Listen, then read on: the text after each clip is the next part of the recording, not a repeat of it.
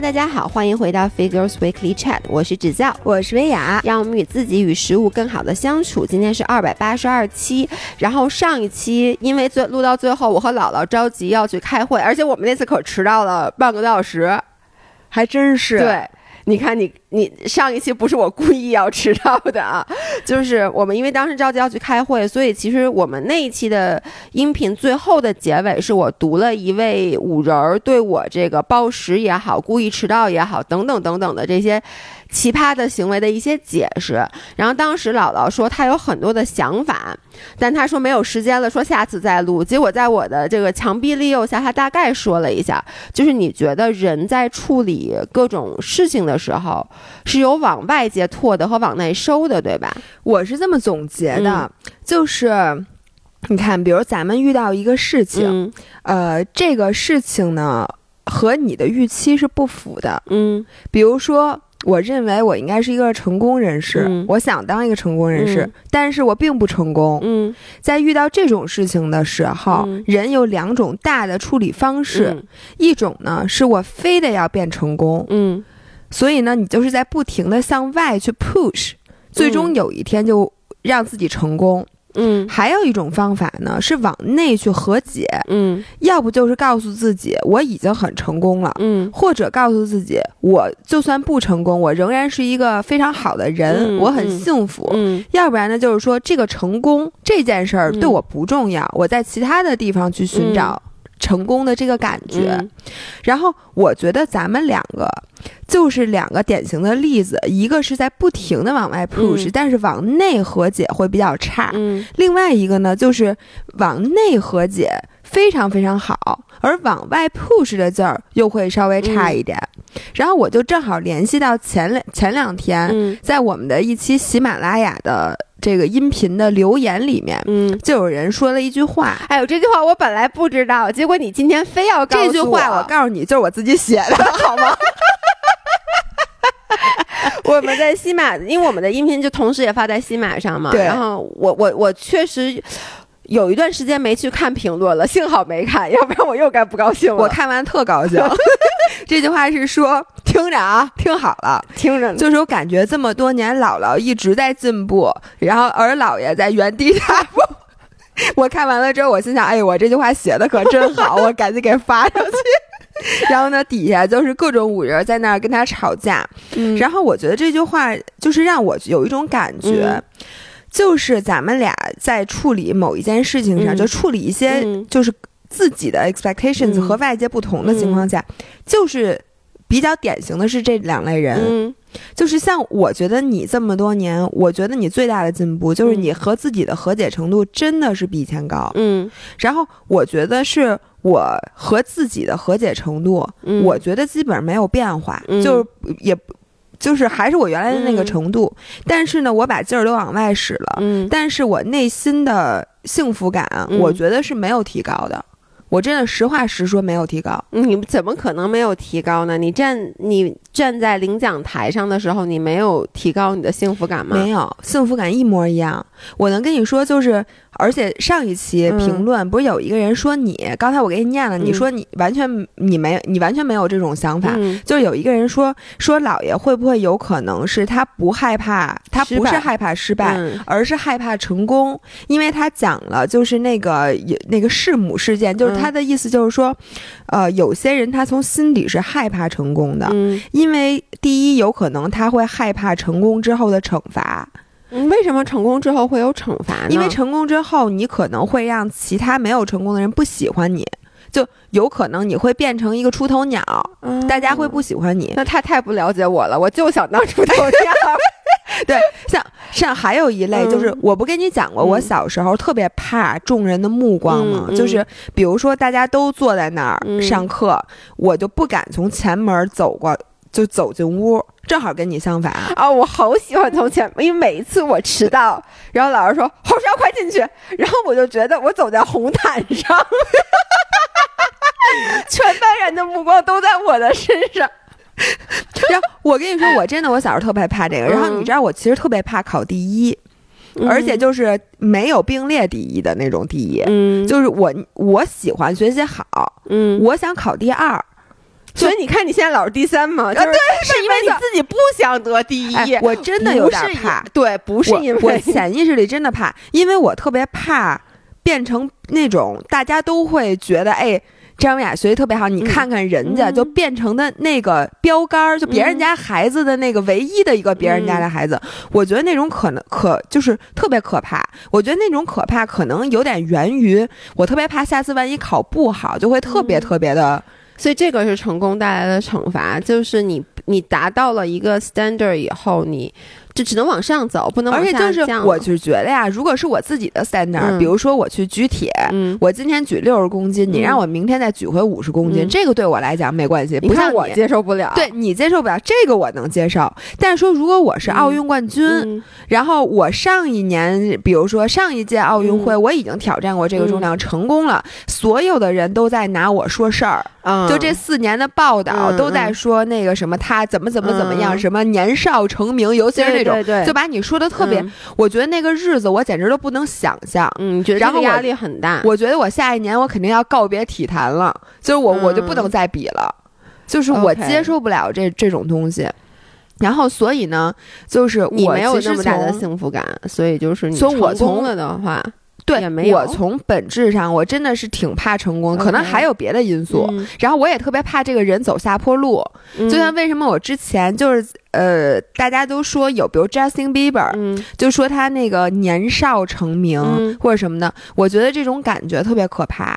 嗯就是如果你年少真的成了世界巨星，那个巅峰，你其实对因为你到了巅峰，你就只能往下走，不然你去哪儿啊？对你不然就上天上了。天了，就是当你年少的时候已经上天了，我就觉得太恐怖了，因为你下半辈子只能退步了。嗯，我觉得这个其实是之前奇葩说的一个选题，好像就是说你到底是想年少成名，还是在比如说四五十岁的时候一点一点的？就是对我是嗯希望在我恨不得八十大寿的时候是我最高峰，那万一没活到八十岁的，那我也是，就是今天总比昨天好的那个感觉 我觉得那个感觉嗯。是特别好的。嗯。所以呢，其实在我现在，比如说我获得了一点点小的嗯。成绩的时候，嗯。我并不幸福，因为呢，第一，我需要给自己寻找新的意义。嗯。就比如说，你这次已经，比如这个挑战这个成功了、嗯。t h e n what？嗯，就是你需要，就本来你现在，比如这个目标你一直没达到，那你都不用想新的目标，嗯你只要干这一件事儿就行了。那你如果把这件事儿干成了，那接下来其他的事情只比这个事更难、嗯更危险、嗯更需要你付出努力，所以你就需要再再去找一个更难的目标。就这个过程是痛苦的，嗯但是呢。你这种人，你就是必须得这样，你就是一个嗯强迫症。那你说你定一新的目标以后吧，你就再想到我原来都成功了，嗯。那我这次如果不成功的话就不行，嗯，或者你自己心里你就会觉得很难受，然后所以你在努力过程中，我觉得就是你的那些成就反而变成了你的拖累，就是你在内心其实并没有那么幸福，但你依旧需要这些成就。就是你这种人，你就是需要，是，你知道我就是有什么反思吗？尤其是刚才听完那个留言，就是说，因为这个留言我真的是大概五分钟之前刚刚听到的，嗯。然后呢，我就想说，我觉得第一就是这这么说的这个人，其实他完全不认识我们，嗯。然后我觉得人都是很复杂的，嗯。就是面对一个问题，就是没有一个人是说我面对所有问题，我永远的解决方案都是和环境对抗往外扩，对，也没有一个人，因为这样子这个人就累死了，因为他因为他可能会有点难过，我觉得他会，他真的会累死，因为。小到就是说，比如我今天想想吃一什么东西，结果这东西到晚了或者什么，这其实就是环境 没有达到你的预期嘛。就是我今天想吃麦当劳，我到麦当劳门口发现它关门了，对，于是我就不停的敲，不停的敲，对，敲到第或者我就。一定要在全程，我就要找到另外一家麦当劳，我就不能换一个去，就是我这是小事儿啊，就是说他不能接受任何环境带给他的打击，然后他唯一的解决方案就是我要去跟环境抗争，我要是把我自己扩到环境里，然后大到就像你说的，就比如说你不成功，那我就觉得啊，我我我必须得成功，我必须得成功。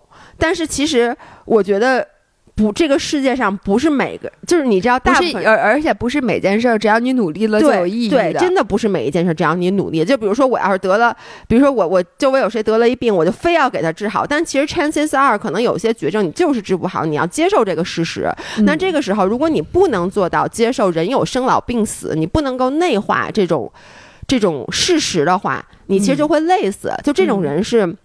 是不不行的，也没有一个人在面对所有环境带来的，就是当环境和现实不符的时候，他都是内化的，那这个人就会消失，他真的这个人就会消失。我其实不认识，我完全想象不到有这么一个人，就是任何一个外界环境，当他抛出来这个东西，哎，我觉得我不太行，我一点儿都不想试，我对所有事儿都是这样的，我就。直接就想啊，这是我的问题，我自己来把它内化吧。我觉得人是非常复杂的，当然了，就是这是一条光谱，它不是一个绝对值。那每个人在这个光谱上，有的人，我觉得，比如像姥姥，她是更会去外化的；有的人可能像我，他现在渐渐就是更能内化，同时也分事儿。嗯就是姥姥刚才就说什么，她所有东西她都是外外化，她内内接就是接受的能力很差。其实嗯不是的，你其实有很多事儿你都接受了，只是你是一个更加强调外化的人，所以嗯这些所有被你内化的事儿你忽略了。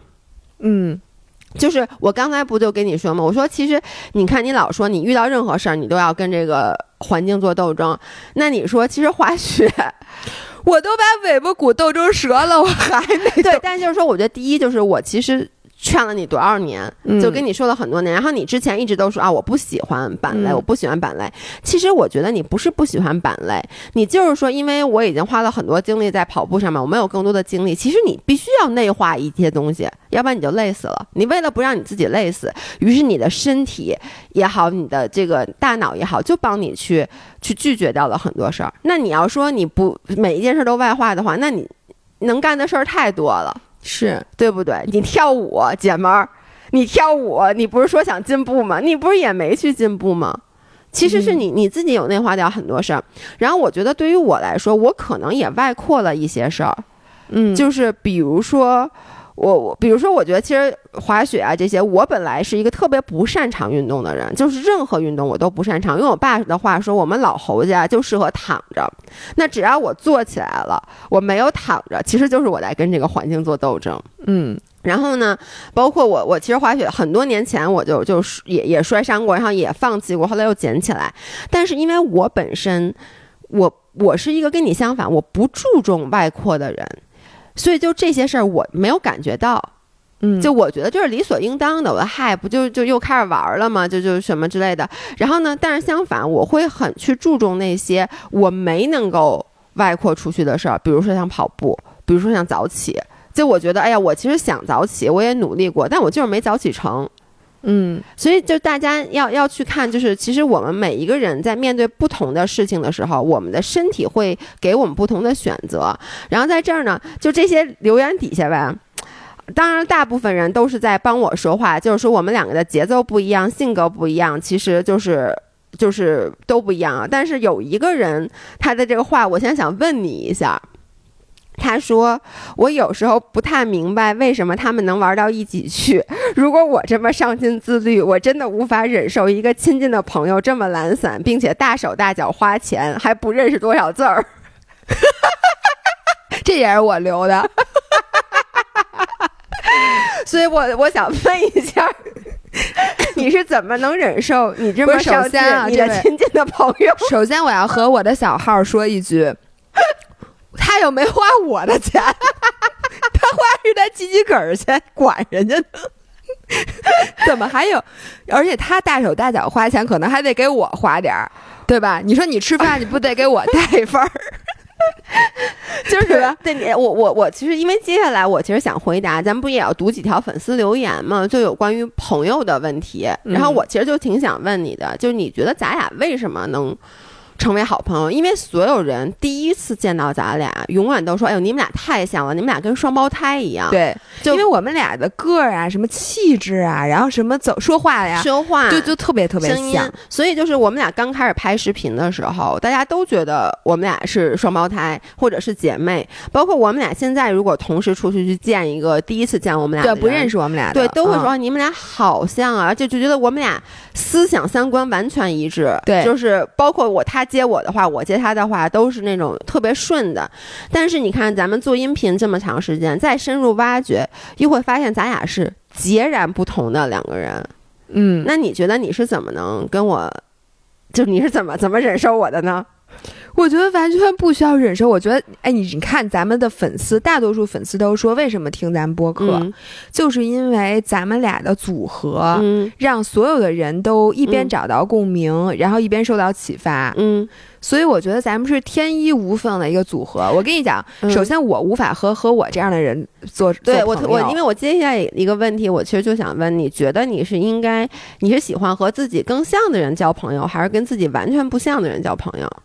哎，我是觉你不觉得咱们俩就是像又很像，就像你说的，像又很像，不像又很不像。嗯但是那种不像呢，是好的不像；那种像呢，又是咱们最需要的像。哎，嗯你发发现夫妻和嗯朋友都是这样，就说你的三观得合，因对，为如果你这个是非常重要的，如果你三观完全不合，嗯就是咱们对于好和坏的的标准、或者应该做什么、不应该做什么的嗯。标准，如果不一样的话，嗯。那我觉得这俩人没法做朋友。嗯。但是咱俩的不像呢，就是比如说，像我，我有时候跟自己较劲的时候，嗯。你你就会很安慰到我。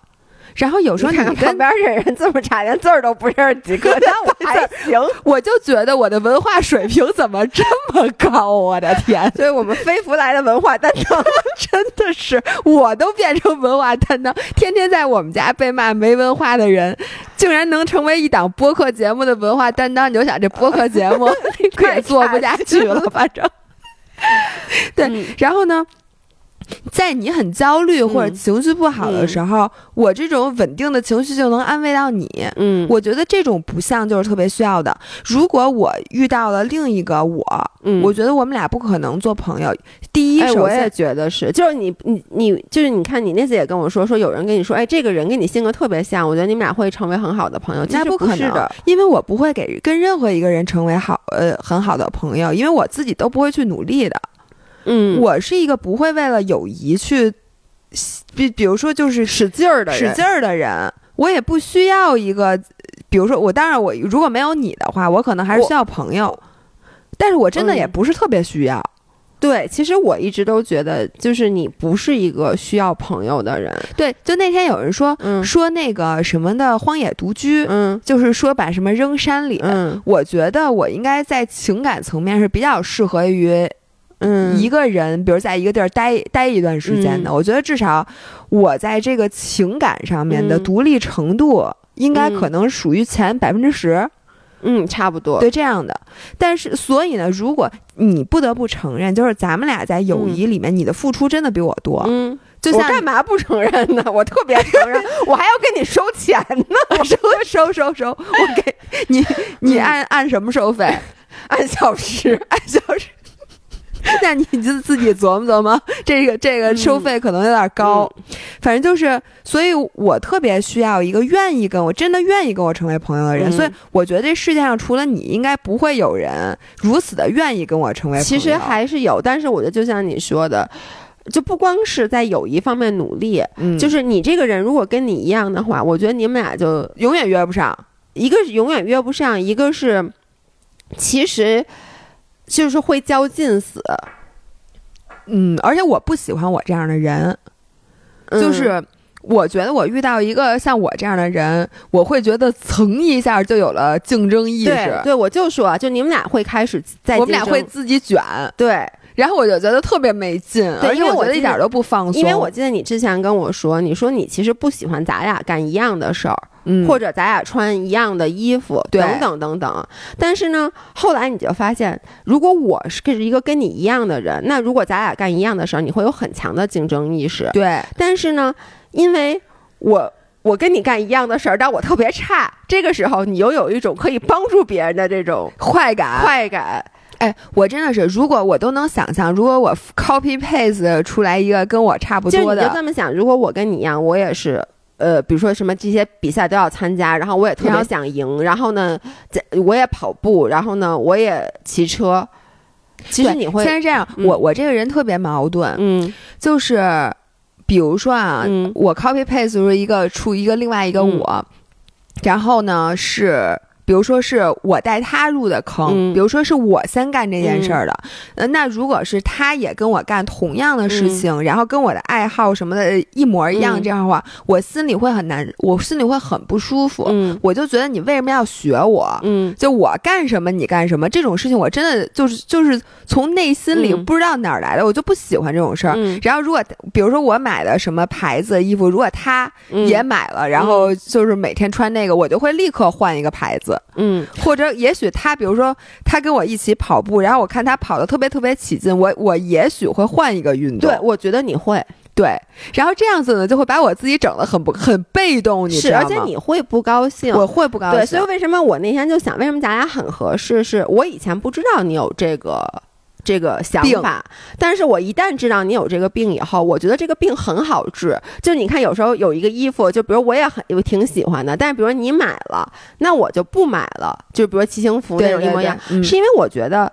就是这件事儿对于我来说，somehow 一点儿都不重要，嗯，所以我觉得那这件事儿其实只要我不去买，那就能够照顾到你的情绪。我对这件事儿太 easy 了，对我我其实我刚才说到一半儿，嗯，就是这个是如果我先干的这件事儿，然后如果和我一样的我的那个朋友也嗯。干了，我会不高兴。嗯。但如果是相反，嗯。就比如说是他带我入的坑，那你知道我担心什么我担心我会超过他，哦，就是我特别怕这件事儿，就是。如果比如说他带我跑步，嗯。然后有一天我跑得比他快了，嗯。我会尽力的在他面前去掩饰。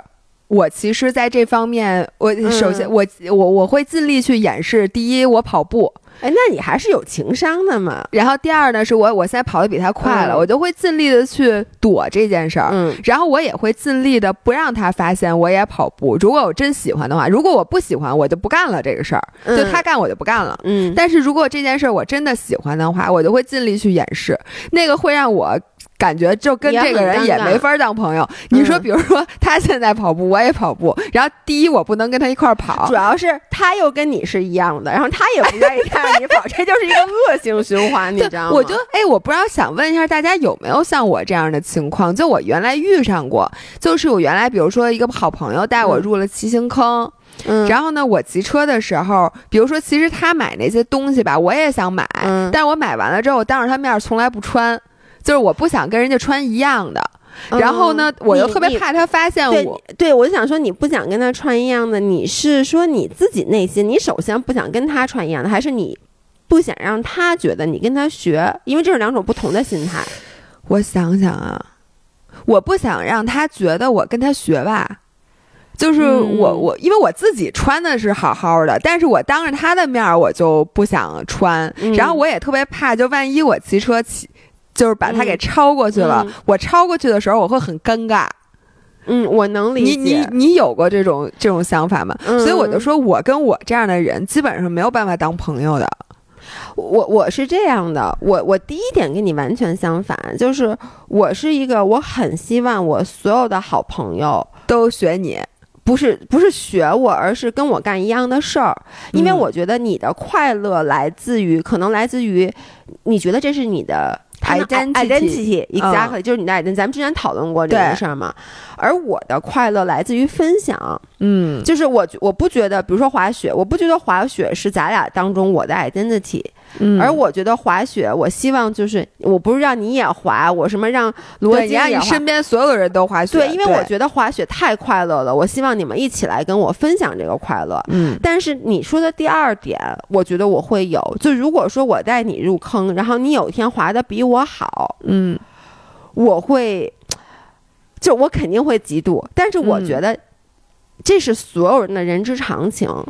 而咱们两个，我觉得最好的是，就是因为好朋友。我其实在这儿想跟大家说，因为我觉得大家之前经常，尤其是女生，不不能这么说，不能这么说，呸呸呸呸呸呸，不敢说，再再抽自己大嘴巴。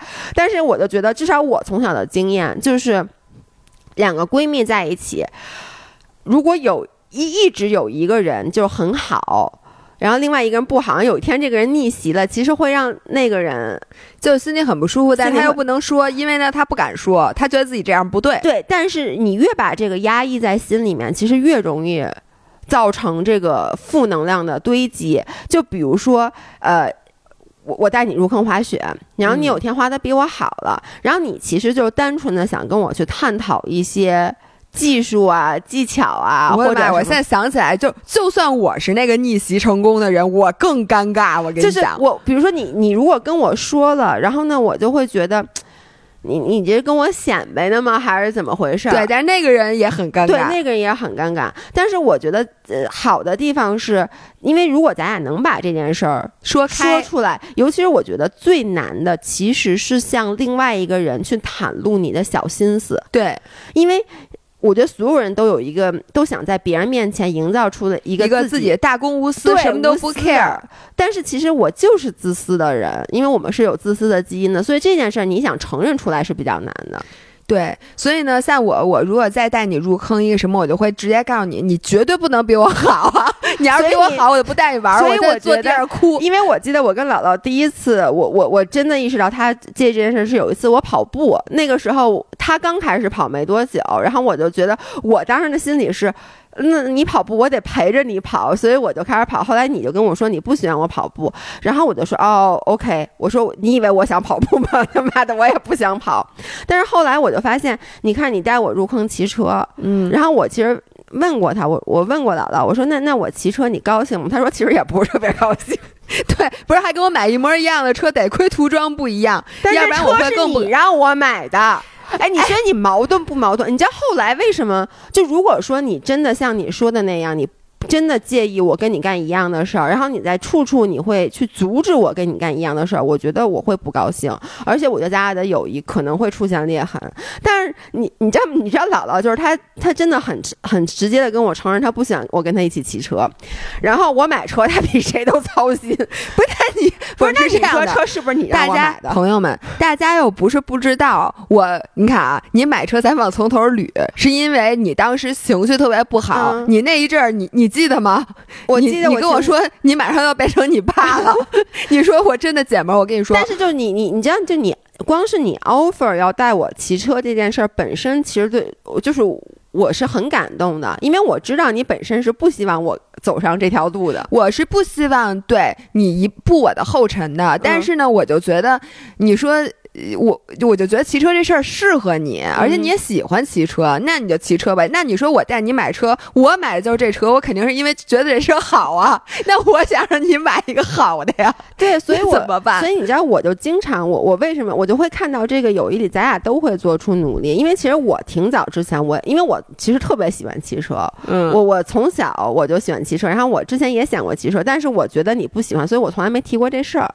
嚯，就是，但是你知道，然后你有 offer，所以我觉得这个就是一个特别好的的两个人在一起的相处模式。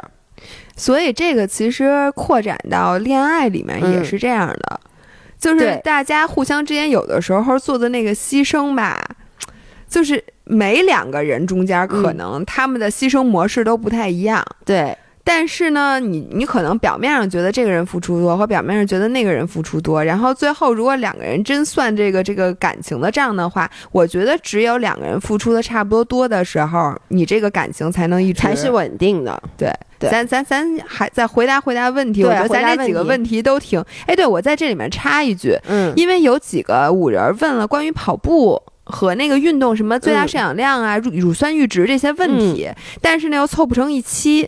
我希望大家有没有关于具体的这些，比如说像跑步、骑车、游泳啊，嗯。或者是什么像心率啊、最大摄氧量，反正就这些问题，大家再给我们发几发一些，，就是然后呢。干货可以干货，回答对对对，然后这样我们下一期录。对，姥姥说这是我最爱回答的问题，因为我真能回答。因为其实其他的大家关于感情也好、事业也好，我们都回答不了。我们都是瞎聊，对对，但是那个问题呢，它真是有有正解的，对 对，所以我特别喜欢回答，嗯我已经憋了两期没回答上，今儿又没让你说今。儿又没让我说。那咱周五来说那个，然后 OK，那我来读这个啊。他说，今天想留一个简单又很难的问题，就是我在洛杉矶没有朋友该怎么办？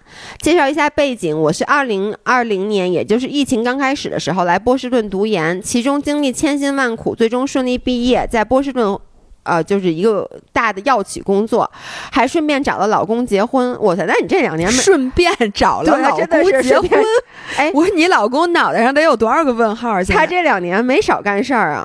可是老公从小在洛杉矶长大，加上我关系很好的表姐也在洛杉矶，最终我还是决定换到洛杉矶工作。期间在波士顿的好友，有的回国，有的留下，都 say goodbye 了。在洛杉矶虽然也有朋友，但都是我表姐的朋友，于我来说是泛泛。之之交难以深交，公司里也不好交到朋友，全员。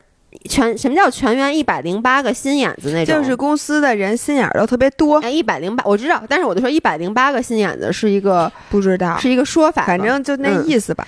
生活上基本都是跟老公出去玩，也不知道怎么交新朋友。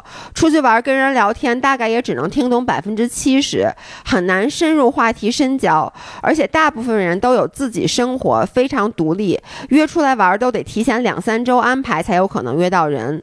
我是曾经的 social。Butterfly，哎，这个 social butterfly 这个词难道原来就有吗？对，它是一个词哦，这个不是咱们给 Bimi 发明的。然后现在偶尔在家郁郁寡欢，我该怎么办呢？现在考虑和老公开始一项有社交属性的运动，但选择太多，网球、羽毛球、露营、爬山、冲浪、浮潜，不知道该从哪个下手好。嗯，我觉得呀，这个你看刚才咱们的理论就用上了。对。你现在没有朋友这个问题，咱们从两方面可以解决。第一是外扩，第二是内收。嗯，然后从内收的角度，我想先说一句：为什么人一定要有一个有有好朋友呢？我我是觉得，呃，当然了，你们的姥姥是一个奇葩。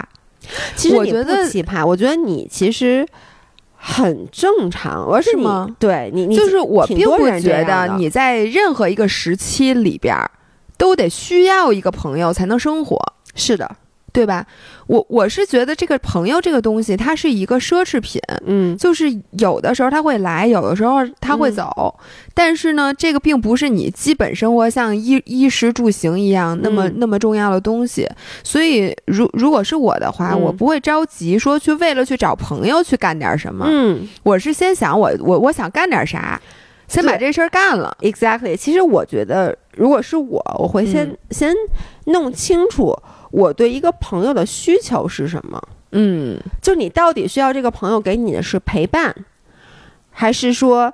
就是你们俩一起干好多事儿，对，就是你们俩一起能干好多事儿，能一起出去玩儿。就我觉得这种朋友你特别特别多，是走心的还是堆量的？对，不是堆量的朋友呢，就是你你需要定频繁的见面，然后需要他陪你干好多事儿，但是你不不非得跟他走心。对，然后呢，走心的朋友呢，是你需要跟他灵魂交流的，就是你有事儿，你你该跟他，就你所有的东西，你需要跟他倾诉。对，因为我是这么感觉，比如说我我可能需要需要有这么这么一种朋友，就是。他陪伴我，帮助我，因为我不喜欢我可能，比如说我没有男朋友，但他其实已经有老公了。就是说我一个人待着的时间如果过长的话，我觉得人是有社交属性的动物，那我们肯定对陪伴是有需求的。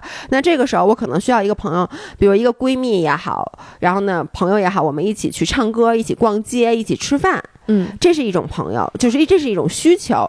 那还有一种需求是，比如说我是分享的需求，就比如说我最近对一个什么事儿是我是有有观点的、有看法的。其实我觉得人都是有这个需求，是跟人去交流的，去碰撞你的观点等等等等。我觉得首先你先要先去 identify 你现在到底是一个什么样的需求，因为我的感觉，如果说因为你现在有老公了，其实你。的时间可能有一大部分是夫妻二人的生活，嗯，所以你自己的时间是不是并没有那么的多？那这个时候，你你确定你一定要需要另外一个陪伴吗？还是说你觉得你的婚姻里面可能你很多东西你跟老公是交流不了的，你需要跟一个女性同性的人去倾诉？我觉得这个你先想明白，然后咱们才好下手。对，我觉得朋友真的是一个 nice to have，而且并不是说你天天出去。那个找朋友，他就一定能迅速就能找到的。我觉得找到一个不合适的朋友，还不如没有呢。是，就比如说你现在有点特别想要一个人陪伴你，然后你找到了一个朋友，同样的有时间，老 available，但是你天天跟他在一起，其实你有的时候觉得你并不喜欢这个人，嗯，你只是喜欢他有时间陪你。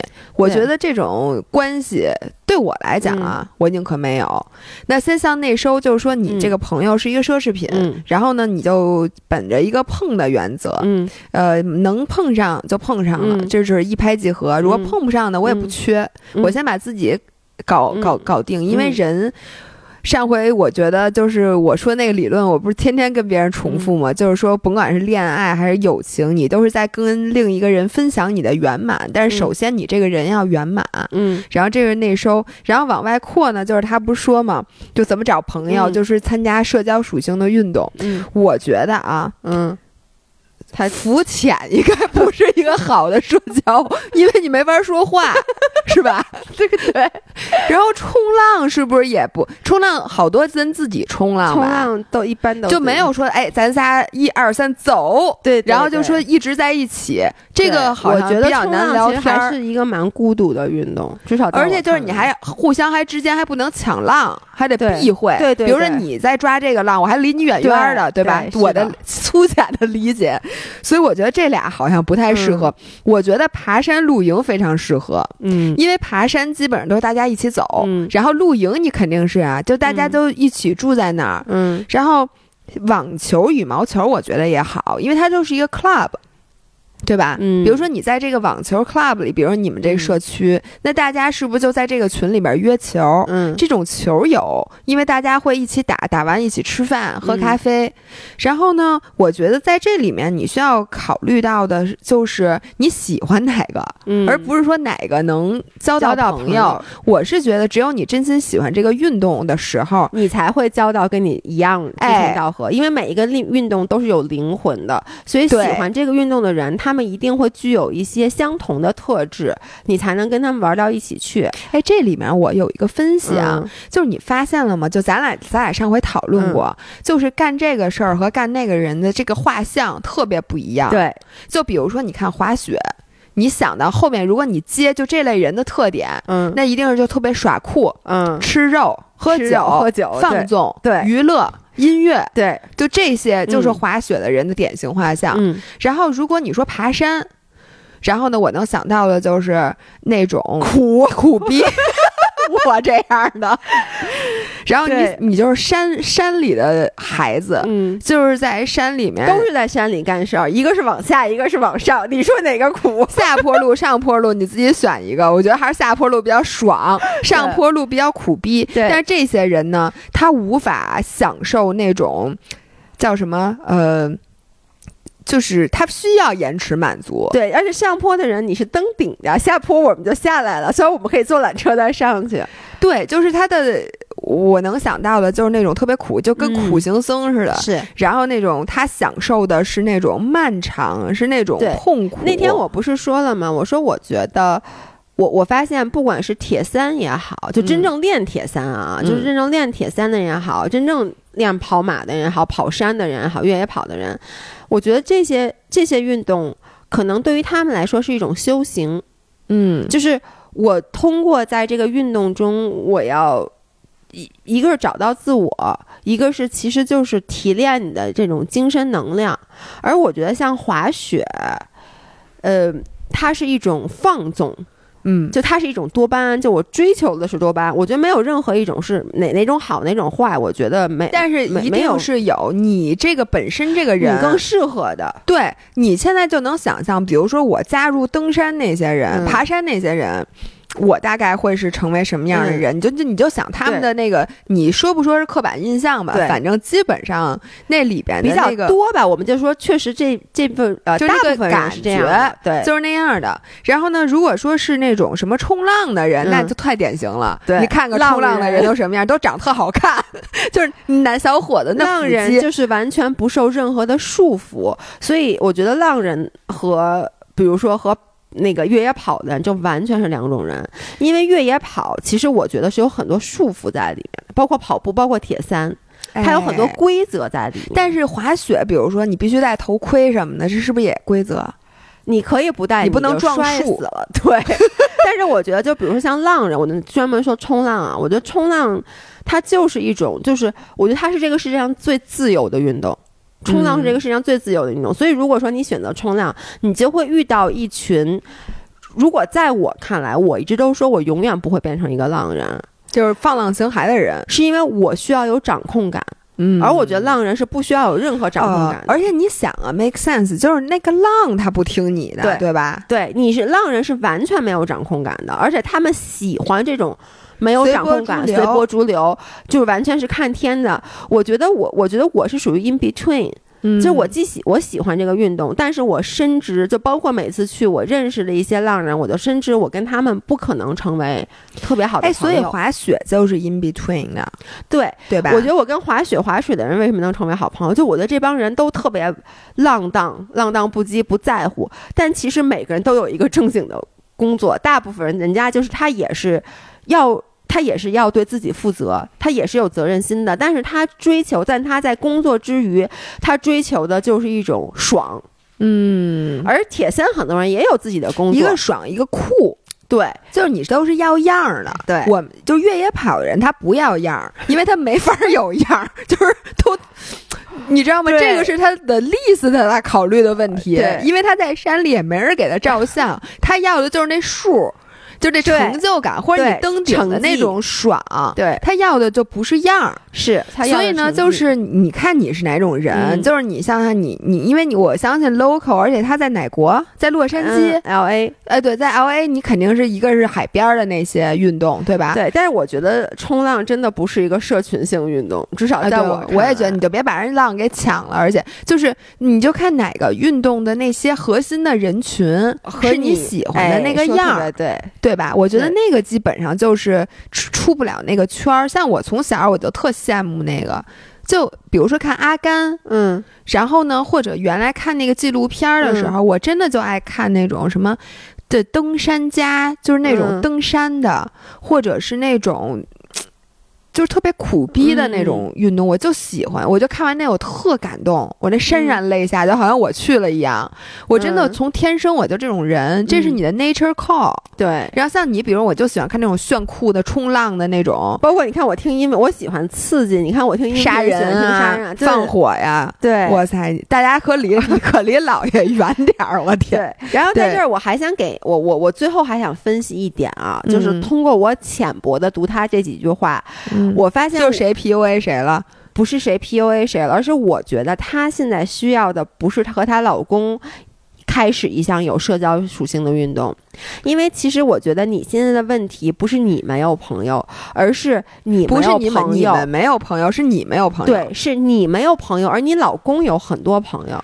啊，所以他我在他是 local LA 嘛，对，所以你现在我觉得能解决你的问题，可能不是你跟你老公在开始同一样运动带社交属性的，然后你们俩同时认识新的一波朋友。嗯因为 chances are 这波人，因为你老公更是他是本地人，他更能够跟他们快速的结合，所以嗯然后你永远感觉像一个那个附属，就是他的家属。对，所以我觉得你需要做的是找到自己的朋友，而不是他的朋友。嗯这个朋友就是属于你哎，这个说的对，我同意。这样子才能平衡，因为现在的感觉而且你是不平老公啊，他不缺朋友了，他可能也没有那么多功夫，他也不没有这个需求，对对吧？我觉得现在就是在这段婚姻里，其实我觉得感觉上是在说朋友，其实我觉得你说的是你为了他放弃了你本身的生活，嗯你来到了他的城市，而这个时候你觉得有点不平，你失衡了，嗯所以你需要通过一些什么东西去把这个平衡找到。那我觉得肯定是发展一些只属于你自己的东西，不管是一个新的爱好也好，一个新的朋友也好，一份新的工作也好，是他占不着的，就是属于你自己的。因为在因为现在你在 L A，你只有你们两个人的空间，你只有这段婚姻，大师是果然是大师。我告诉你，就你说这些，我都没完全想不到。我我跟你说，我真的就是我看到这个东西，我分析的都是那个表面的东西。哎呦，因为你知道吗？咱俩我和姥姥在一起，就是我觉得姥姥在情感方面永远都是你真的特别粗浅。如果从一到十来评价我共情的能力，嗯我就是零。我告诉你，那倒不是，但你真的就是你你你会，因为你自己是没有这些想法的，你不会有。为什么？比如说你跟着你老公去了新的城市，嗯，那块儿没有你的朋友，我一看，哎呦，这儿有跑道，对太好对了。，你会很快速的找到你的你的重心，很快速，你不会经历中间的这段纠结。对，我要把电子琴掏出来弹弹灰。对，就是你，因为你像你说，你可能不需要朋友，但你就是你看着跑道，你说这真是太好了，只要能骑车，我我我不需对，要。没关系，把把车快点给我带来。对，嗯但是我们其实普通人，尤其是比如像我，我我会经历这个失衡。对，就你知道，这就是为什么？其实我经常跟老爷公说，我说你别老跟我朋友玩儿。我真的很认真的。那次我从罗京家里出来，因为当时张涵在罗京家里，我觉得他他惹我不高兴了。后来出来我就说你好，能不能别跟我朋友玩？当时还跟罗京不是特别熟，就跟罗京和琳琳，当时咱们就可能刚认识不到一个月。然后张涵就也也特别生气，他说不玩就不玩。然后呢，我们俩开车上谁也不说话。然后过一会儿，那个张涵说说，我其实还是挺想跟他们一起玩的，还是带我玩吧。但是你能理解，就是我我为什么不想让他去参与，就是跟我的朋友过多的接近。我就是觉得，那因为因为坦白讲，我不跟老爷公的朋友玩，我不是、不是说我不喜欢他的朋友，而是就是 chance，就他们每次在一起都喝酒，嗯，我不喜欢这种局，那我就不去。那所以就是，我就觉得这样子的时候，他就有很多只属于他自己的朋友，嗯而基本上我所有的朋友都跟他也成为了朋友。就没有我这份儿。就我那份儿是咱俩的，你那份儿还是你的凭什么呀？对，凭什么呀？凭什么呀？好，下一条，嗯，读哪个呢？读那个，哎，读那个网红的那个呗。哦，嗯，姥姥姥爷，我是一七年的老粉儿了，哇塞，老粉儿你好，想投个稿关于感情的。我男朋友学历不错，九八五本硕，之前他的一个分非本校学妹喜欢他，他给我看了他他们微信的聊天记录。现在这个学妹成了自媒体博主，全网一百五十万粉丝，还在上升期，并且赚了很多钱。她也会去看学妹的视频。我这段时间就觉得很失落，很失落，觉得自己是不是不够优秀，挣的也不够多，甚至也萌生了出名当自媒体博主的念头。其实我男朋友工资一般，没我高，家庭条件也没我好，但是我一想到那个曾经喜欢他的学妹现在发展的那么好，我就很难过。我难道是被 PUA 了吗？咱们先看他有没有被 PUA。其实这件事儿，我觉得主要要看你男朋友的这个，就是他的他是怎么做的，因为有两种，不，这事儿跟 PUA 有什么关系是吗？啊是这样的，如果说你男朋友就是。这个你男朋友只是之前无意中跟你说过，说啊，就是比如两个人刚在一起，我们要坦诚。那我可能跟你交代过，说曾经有这么一个学妹，她喜欢我，然后呢，可能是你要求说，那你给我看看聊天记录，她给你看了，然后之后呢，这件事儿就过去了。然后之后这个学妹当什么网红也好，然后赚了很多钱也好。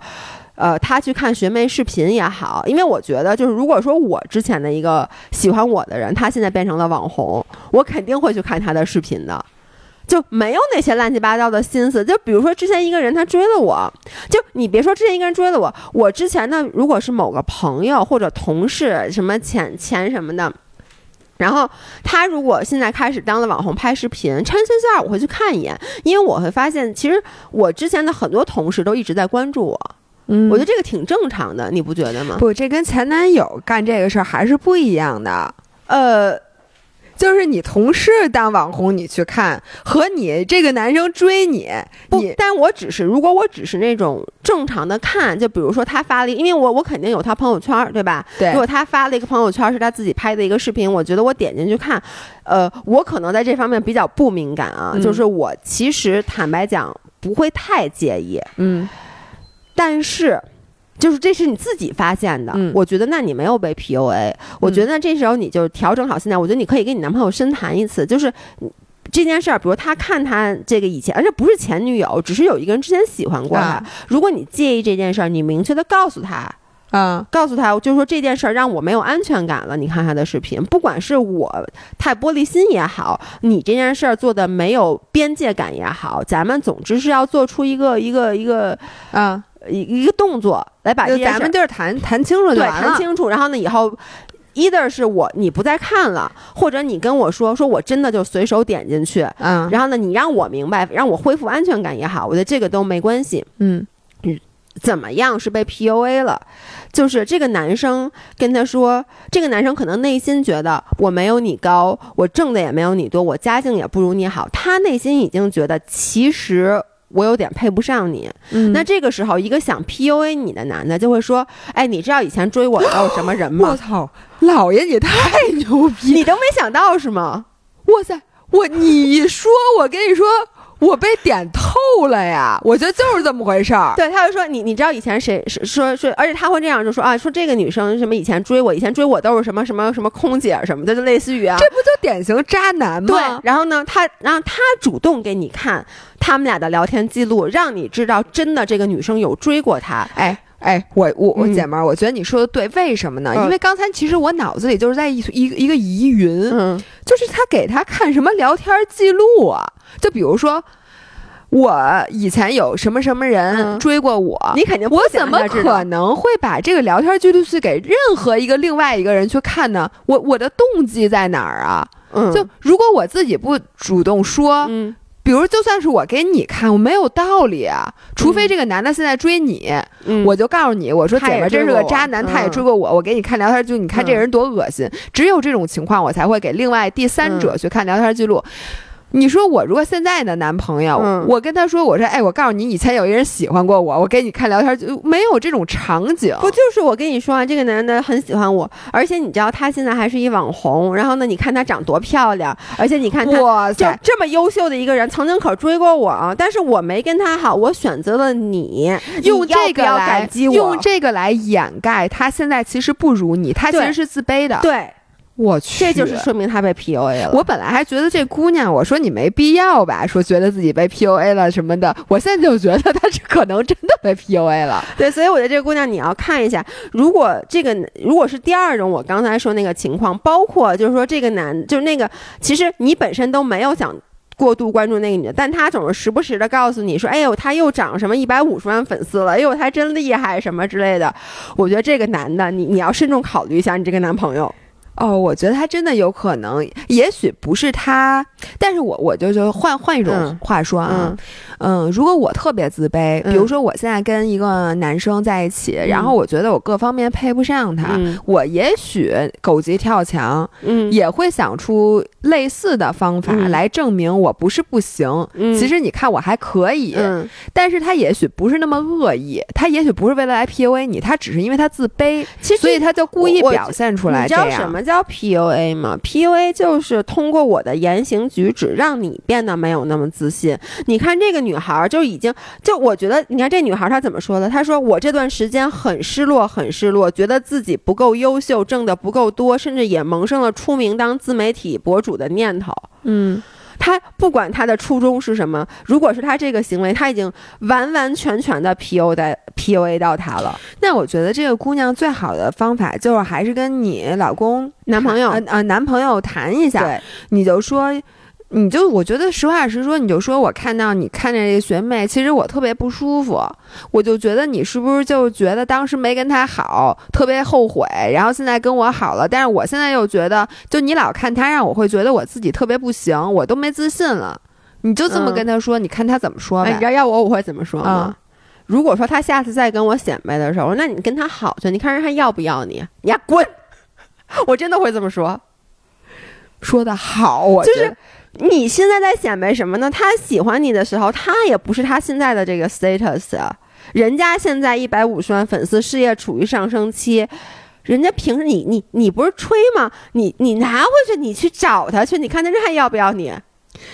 对，但是我又能理解这女孩还有部分的一部分的难嗯过，可能就是她现在对她自己的现状也没有那么满意。对，但是这个就是这个男生造成的，因为一个好的男朋友是什么样的？我觉得，首先他我要保护我现任的情绪，所以呢，就像你说的，我怎么会让你看我和我之前追我的女孩的这个微微信也好，什么聊天记录也好。其次，如果说我意识到说，比如说他现在变得特别特别好，然后可能会让你不自信了，我会反复的跟你说。首先，我肯定不会看他的这个东西了，嗯而且我会反复的，我觉得你的优点在哪哪哪哪哪。嗯我是要去强化你的自信的，但感觉这男生没做到，所以就是你你需要至少你需要跟他说说明白了。但是我觉得另一方面啊，因为你们姥姥就是这么一个人，嗯我会好好利用我觉得自己不如人家的这个时间，嗯好好努力。因为我就觉得我努力好了之后，甭管和我现在这男朋友有没有关系，嗯至少这个动力我不能错失，因为我是一个嗯需要动力的人。所以就甭管任何一件事情，嗯让我觉得我现在不够优秀，嗯我得努力，那你就好好努力呗。就就就你跟我真这这点完全相反，是吗？就是我我我觉得如果是我的话。我就会觉得老娘可棒了，就是我反而会反复告诉自己，因为我觉得如果说你陷入那种啊，我得好好努力，就是我觉得你是说只要是动力不要放过它，对，而我觉得这个动力的初衷不对，啊，这不是一个，就是你你想变好也好，就不是你想做自媒体博主，嗯。我觉得没有问题。嗯。但是这个不能是你现在说的这个初衷，嗯因为这个这个这个动力是不持久的。你只有当你自己真正觉得啊，我是一个热爱分享的人，我我看别人发东西啊，我也想做这件事儿，我觉得这个是一个自己变好的原因，而不能说因为我之前喜欢我男朋友的女生，她现在做这个，然后呢，我觉得我男朋友可能就经常看他是不是有点后悔了呀？那我现在也得，因为你现在你现在做这个是在是干什么？你现在想努力，你是想想去 impress 这个男你的男朋友，或者你想向他证明我也可以。但我就觉得你先可以了以后，甭管你向谁证明，然后你以前的男朋友可能也会就偷偷点开你的视频，然后怎么怎么着，嗯我就觉得你就不在乎了。而且以后嗯他甭管看谁视频，你都没那么在乎，因为我觉得我自己足够好，或者我足嗯够成功了。那以后你看的可能就是我的视频了，因为我就会跟你分手的。就对当当我行了以后，我我把你踹开之后，你跟你下一个女朋友嘚瑟的，就是就是我了，是吗？对，我是甭管怎么着，只要有动力，我觉得我就接受他。OK，对，你看，这就这就咱俩不一样。嗯对，下一个，再再读已经一个小时了，那我再读一个。呃，对，姥姥也好，是这样的，这个问题困扰我很多年。我和男朋友是大二认识在一起，毕业工作后一两年，我俩就在一起创业了，一直到现在已经一起创业八年，呃，不，已经在一起八年，创业第四年，公司发展的挺好，他很有上进心，对我一如既往的好。到现在，我们已经买了房子、车子（括弧他爸付的首付），还有一些存款。哎呦，真真不错！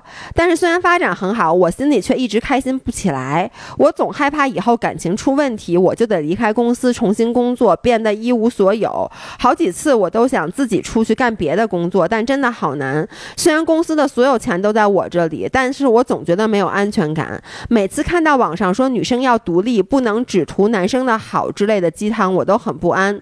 因为我也有自己喜欢的城市，很想要独立，不想以后变得很被动，所以现在唯一能做的就是开始存钱，给自己买个小房子。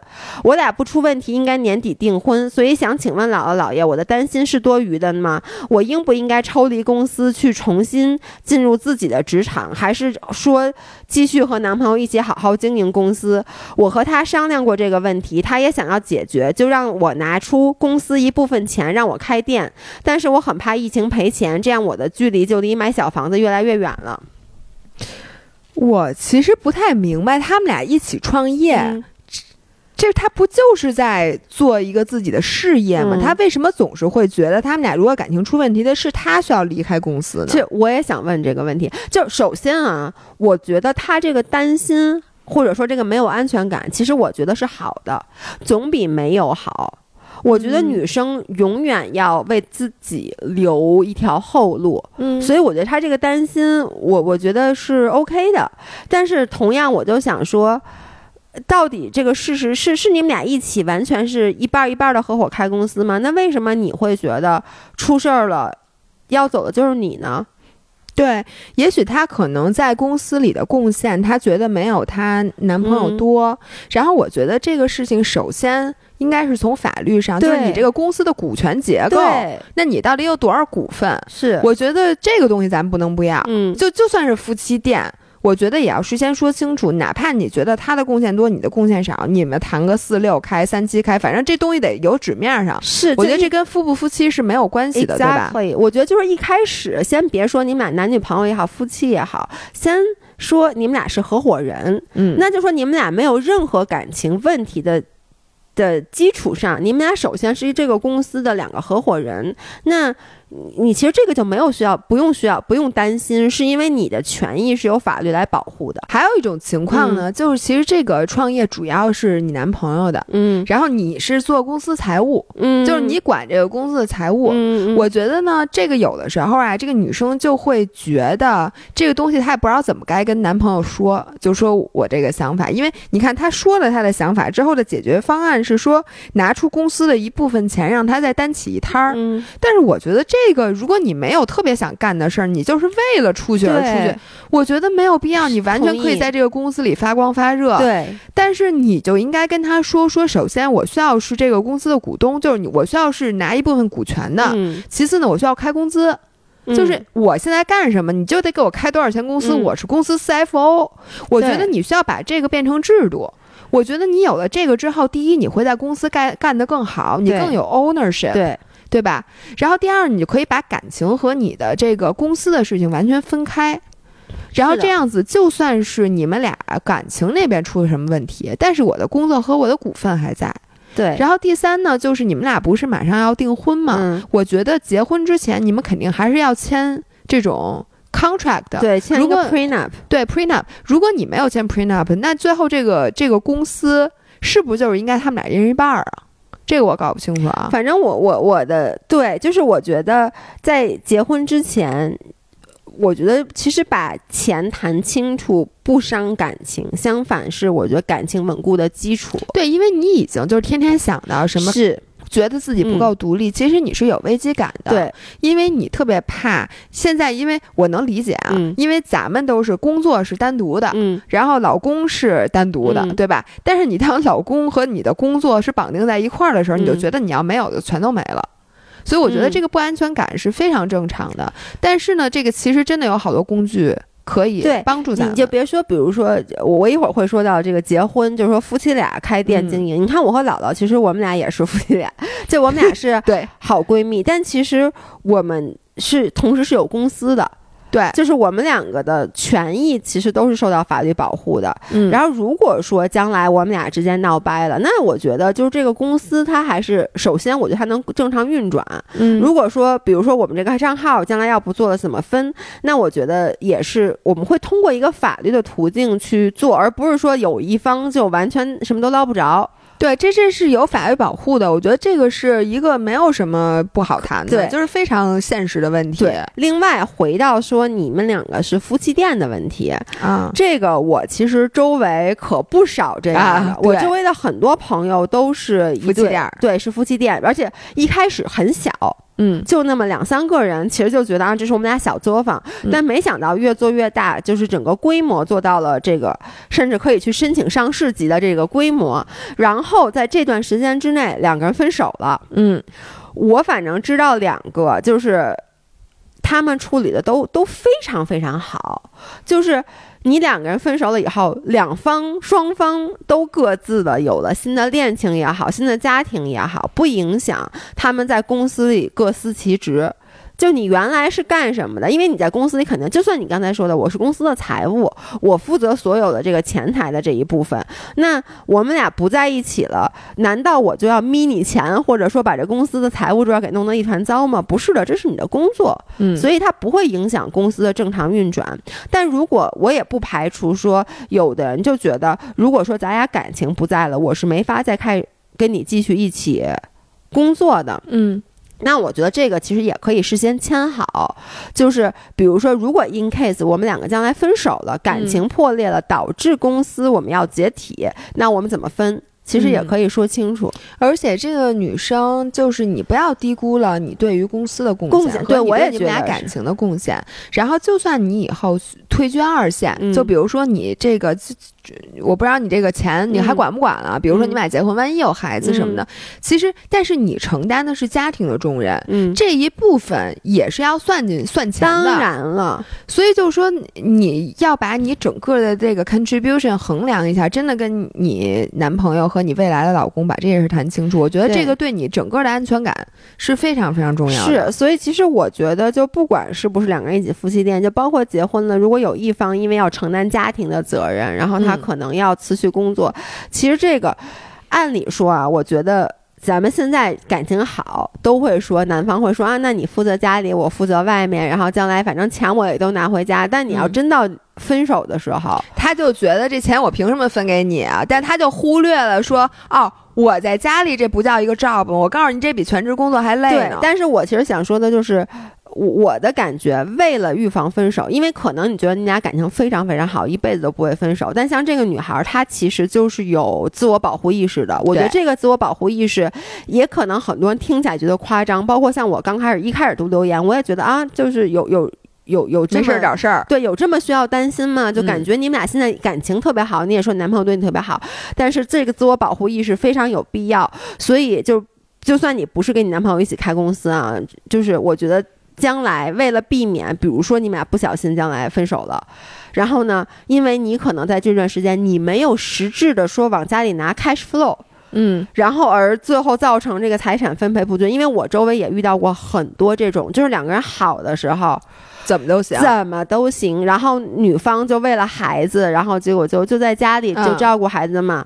结果最后分手的时候，就男方就各种就特别费劲，特别特别费劲，然后就打官司什么的。而且我甚至觉得呀，就是在提前把最坏的话给就把丑话说在前，会让你们俩在这段关婚姻关系里会更松弛，对就不至于那么就是一点儿有可能你现在有没有这种情况，就是他做的某一点小的事情，嗯或者他今天对你态度不好，都会极大的影响你的情绪，并且你会想的特别多，对这就是因为你心里其实是不踏实的。对，你没有这个安全感。对，而他这样，其实你给他的这种负向反馈也会影响，你们俩，就他也不舒服。所以我觉得把这个话都说在前，让你觉得啊。我这个工作是工作，嗯。感情感情，就算这个感情没了，嗯。我的工作和我的未来的人生也都是可未来可期的。那这样你们俩反而不会那么在意，你们俩今天，比如他对你不好啊，今天晚上什么的回家晚啊，或者你过两天出去干什么什么，就他你们俩都不会那么紧张，这样反而你们俩更没有可能去离婚。是因为现在听起来，这个男生就是你男朋友对你是非常好的，包括你说，我觉得是这样。如果你觉得，即使像我们这样跟你说完了，你就算在公司里签了各种各样能够通过法律保障你的这个合同也好、章程也好，你依旧觉得。你的安全感的来源最好是一套属于自己的房子，我觉得那没问题，你就去去为了这个目标而努力。比如说，你可以跟那，就像刚才姥姥说，第一，我我要占股份，我有分红，我有工资，那这些是可以拿来去买房子的。你就把它当做一个正常的工作。那你男朋友说啊，我从公司拿出来一部分钱，帮你去开启另外一个事业。如果说你真的有自己想干的事儿，没问题。对，对那你就就脱离出这个如公司，可能你觉得你们俩在一起工作会给你不安全感，那你觉得分开了更有安全感，那就分开。对，但是现在有现实来讲啊，我觉得现在这个疫情当下。呃，对，创业确实比较难，然后你又是单打独斗，因为原来你们俩一起创业，其实我相信都挺难的。对，你现在要一个人弄，嗯我觉得如果你这摊儿要弄好了，那肯定大家都愿意嗯看到。如果你真的没弄好，然后赔了公司那嗯钱，你说你心里得，反正我就是觉得这个事情啊，还是要慎重。嗯但是我确实也看，就是什么小红书啊嗯什么的，上面经常说什么女生一定要有拥有一套自己的房子。嗯，或者怎么样？我觉得你也不要太多的受到小红书的影响，嗯因为小红书真的是给人特别擅长给人制造焦虑。